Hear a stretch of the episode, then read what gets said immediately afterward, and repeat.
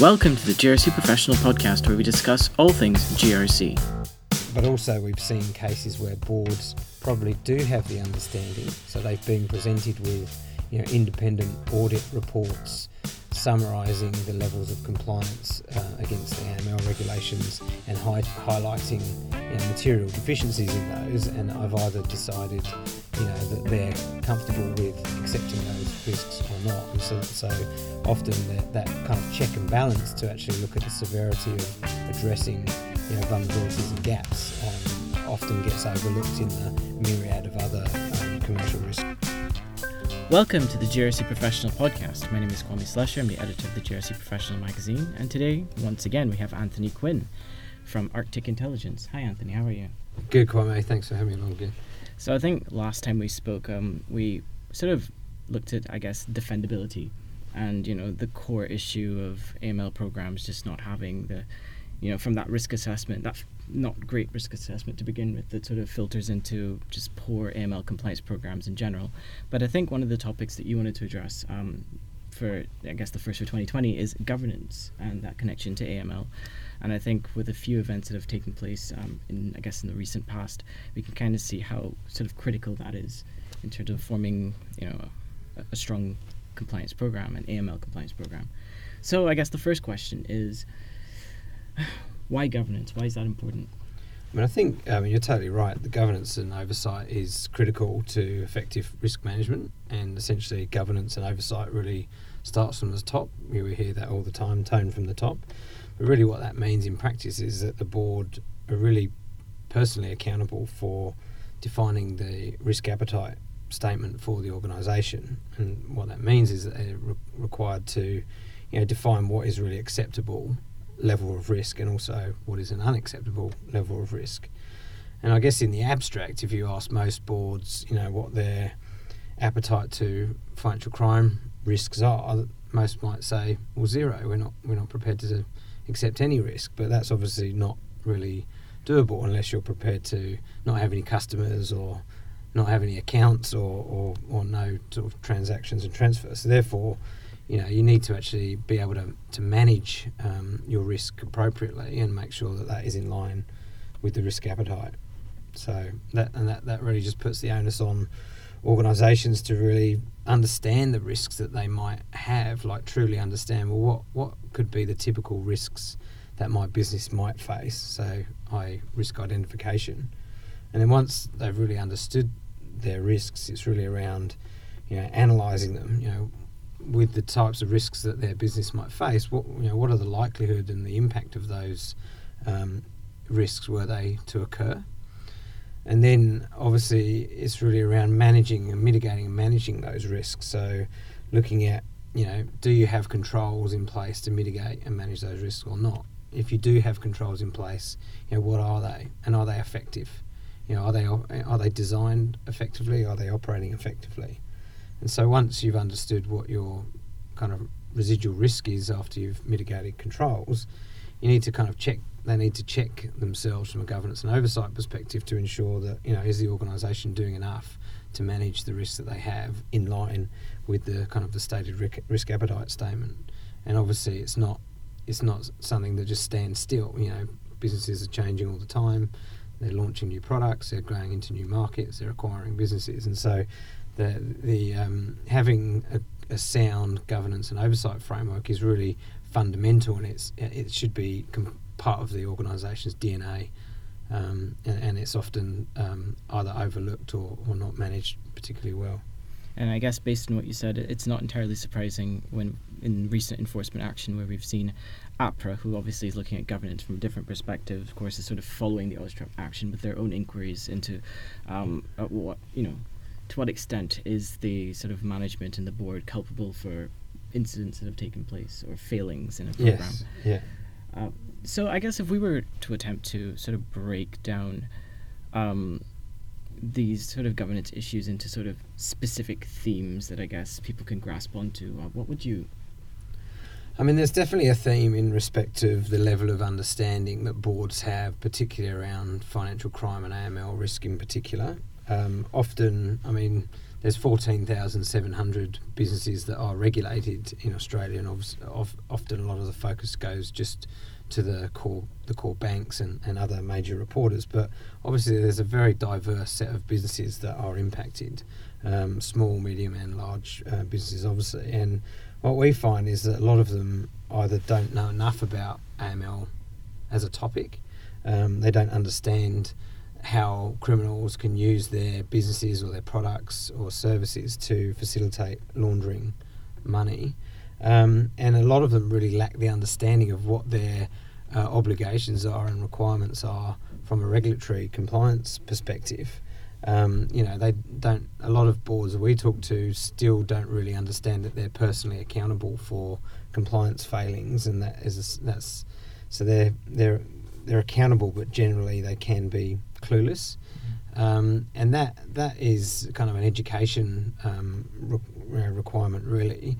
Um, so if the board are not really understanding their obligations or understanding their risks, you know, it begs the question: Well, how do they understand how to, you know, ask the right questions of their, you know, compliance staff or their teams to make sure that well, what are the risks? Are they being managed um, effectively? So I think there's there seems to be either a general lack of understanding, um, but also we've seen cases where boards probably do have the understanding. So they've been presented with you know independent audit reports summarising the levels of compliance uh, against the AML regulations and hi- highlighting you know material deficiencies in those. And I've either decided you know that they're comfortable with accepting those risks or not. And so, so often that, that kind of check and balance to actually look at the severity of addressing you know vulnerabilities and gaps um, often gets overlooked in the myriad of other um, commercial risks that businesses are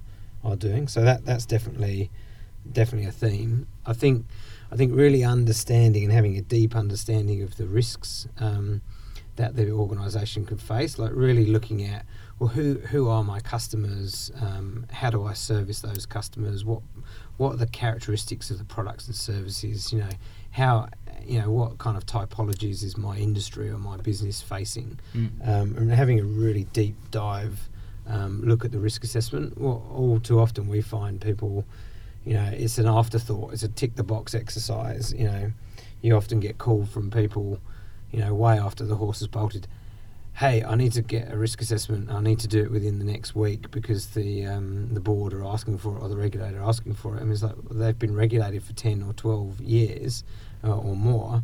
Um, you know, this should be built into the fabric of um, of their of their compliance program, not just a tick the box uh, and, and, move on or copy and paste from a kind of a peer in the industry. So I think that people that, that definitely um, another theme and, and I guess the, the, the third theme is really around embedded risk management. And this kind of picks up on the tick box exercise. Everybody thinks, right, I need a risk assessment, I'm just going to do it, tick the box. They might not revisit it for months or years, or they may even not have a risk assessment in, in or at all. And sometimes where they do, it's really a work of fiction because it starts to talk about risks that they don't have mm. or controls that they don't have. Um, so that's really not worth the paper it's printed on if you've got a, a risk assessment um, that is not not really relevant or, or, pertinent to the to the business in question.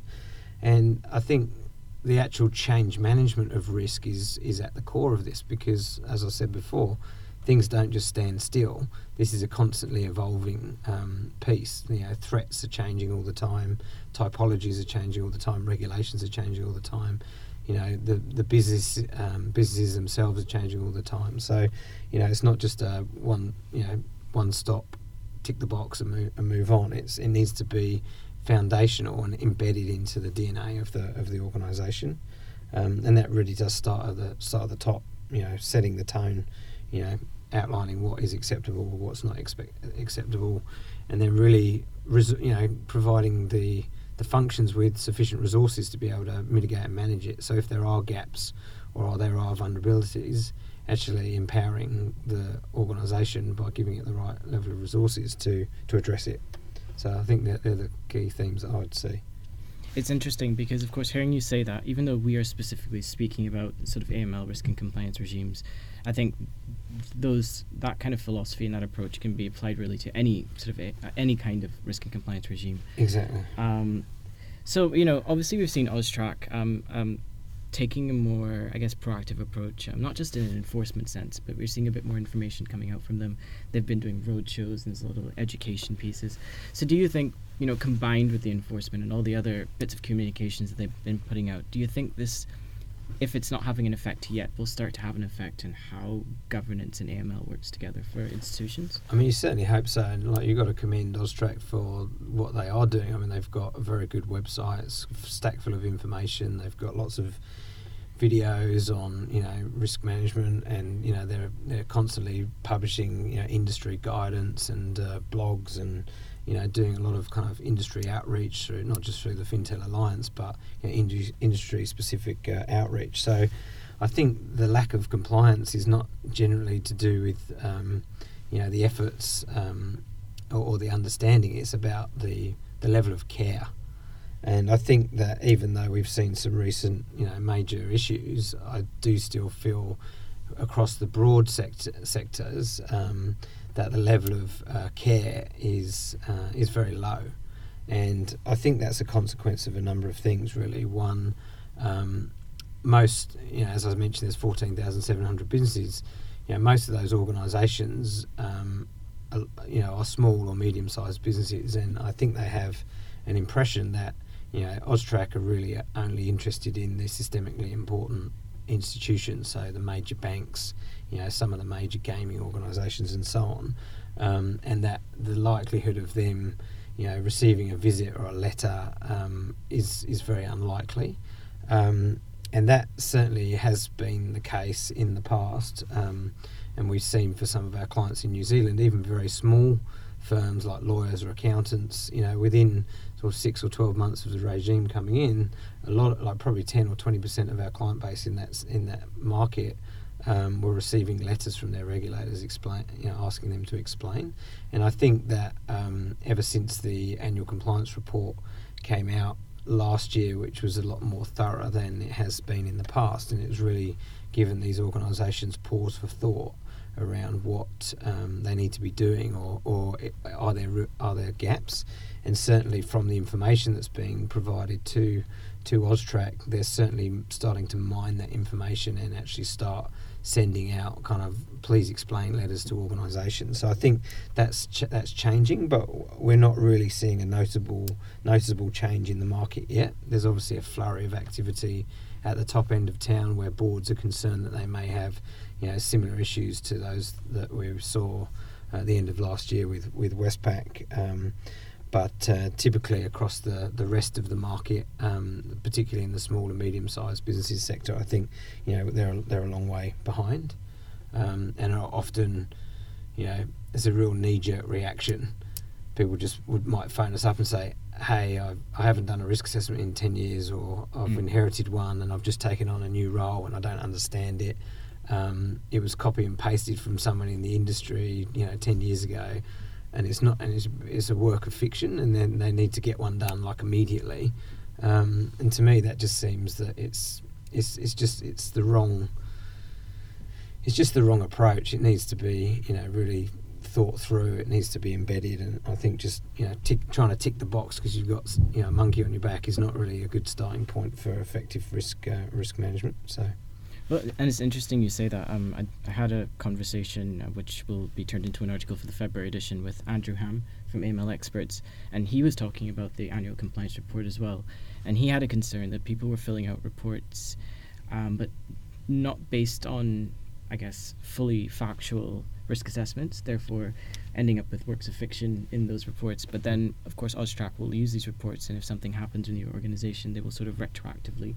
look at what you said you have in your compliance program versus what's actually happened over here. And I guess people are potentially setting themselves up for trouble in the future if they're not. Um, well, the, I mean, the, the, the mind boggles, to be honest with you, because um, obviously the legislation is a risk based approach mm. and there is some guidance, and that's fine. But there's no real, you know, commonly accepted standard for assessing risk. you know, what types of things should businesses consider when they're assessing customer risk, and how does customer risk relate to product risk, and how does you know, what types of um, risk factors need to be considered when looking at certain types of products or channel. You know, so there's there's a lot of guidance, but there's there's we're very far from having at least a common um, denominator in terms of risk management.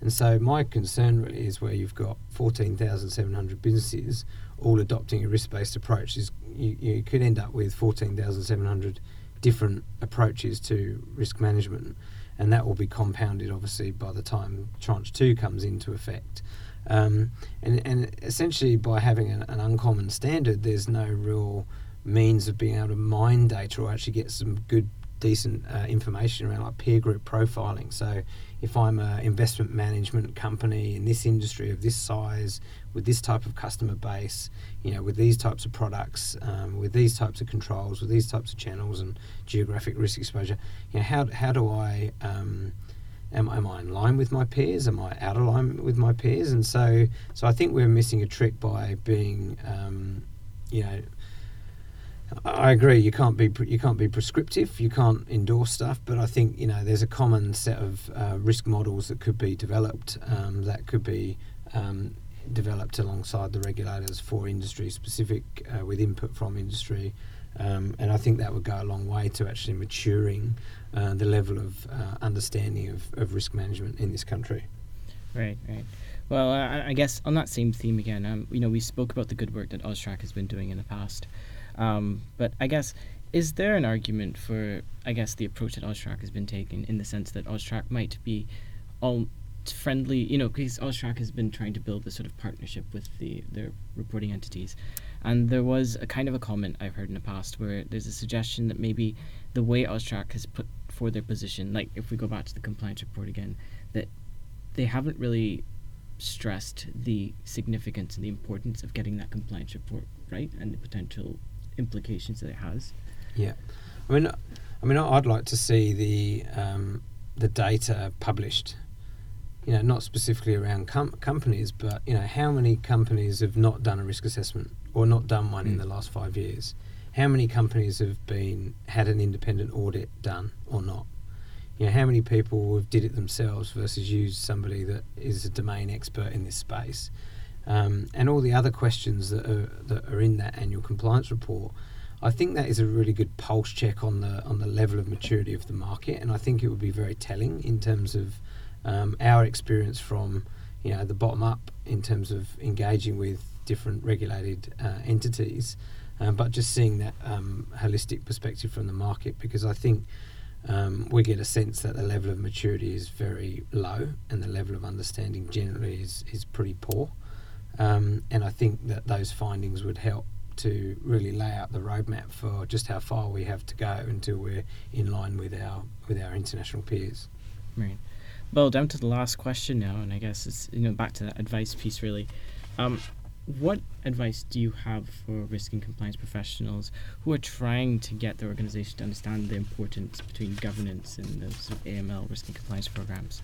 Well, I mean, the, f- the first thing is, you know, congratulations for picking risk and compliance as a career because probably 10 years ago, when a lot of people got in, it's not, you know, you know, a lot of people, um, you know, downplay the importance of risk and compliance, but we've seen that com- clearly kind of elevated as a, as a, as a profession. Um, and the need, I think, for risk and compliance skills and experience um, has never been has never been greater. I think um, I mean, my, my experience um, really is that a lot of risk management can be quite theoretical um, and bogged down in language, you know, likelihood and impact, inherent risk and residual risk and control effectiveness and, and what have you. So I think when trying to articulate that as a risk professional to to to a board, um, I think risk professionals need to start thinking about you know these things in sort of practical layman's terms around risk and give examples of, of how you know there might be threats in the industry or international guidance that's coming out or lessons learned from uh, enforcement action or other cases and really be able to distill that message you know loud and clear to to the board and to senior management to make sure that you know they really have a good understanding of, of risk management I think often we find, particularly in sort of small, smaller organisations, that you know the the MLRO or the money laundering reporting officer often is you know can be quite junior, doesn't really have a line of um, authority to the board, um, not really uh, have got the ability to really influence you know the board in terms of making decisions or allocating resources. So I think that's a really um, challenging um, time for risk and compliance professionals, and that I think is is compounded particularly in Australia where there has been an absolute lack of enforcement activity for over a decade, and so a lot of organisations when they're you know people are looking for for funding for projects, you know, it's like well, what's the likelihood of me getting caught? Mm. If I get caught, you know, what's my what are the consequences? And so it's very hard, you know, sitting inside those businesses saying, well actually there's no examples of a business that's in the credit union space or the gaming space or whatever that has ever been taken to task or, or ever be held to account. And so therefore you're going to, you know, look for budget or look for, you know, resources that you need, often, you know, there's a million other business priorities that, that come come ahead of that. So I think, you know, that that um, that the importance of risk management I don't think is properly understood in Australia when we talk to um, clients in the US and in Canada and the UK that have had very, um, I guess, I guess uh, aggressive regulation or long-standing regulation, and you've they've seen some of the headlines that we're only really just sort of seeing in in Australia and all the impact that it has on on boards and share price and you know all those types of things. It's like it's it's new it's new here, and so when you start to talk around the importance of risk management, you almost having to sell the concept of you know why is it a good idea to understand your risk? Why is it a good idea to mitigate and manage your risk? Whereas you you talk to people in other jurisdictions you don't really have to sell that. They get it. They understand it. So i think that's a real real a real challenge. And then probably the last thing i'd say on this is that you know if if the risk and compliance professionals are, are unable to really convince their management of the risks that they have or the resources that they need to mitigate and manage it.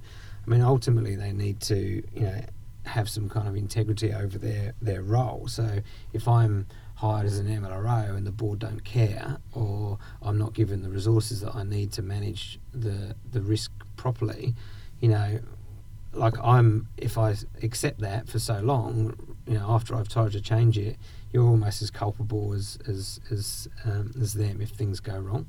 So I think those that have you know tried to make changes in organisations but have not really they've kind of fallen on deaf ears. You know, I think that, that they've shown a lot of integrity by saying, okay, well, you know, that's this is too too great a risk for me to run, and I just don't agree with what the way that it's being done, and, and walking with their feet. So Fair enough. Well, thank you very much for your time, Anthony. Thanks, Brian. And I think next podcast we'll be talking about risk assessments in 2020. This podcast was a production of the Governance, Risk and Compliance Institute, and the music was produced by Rob Neary.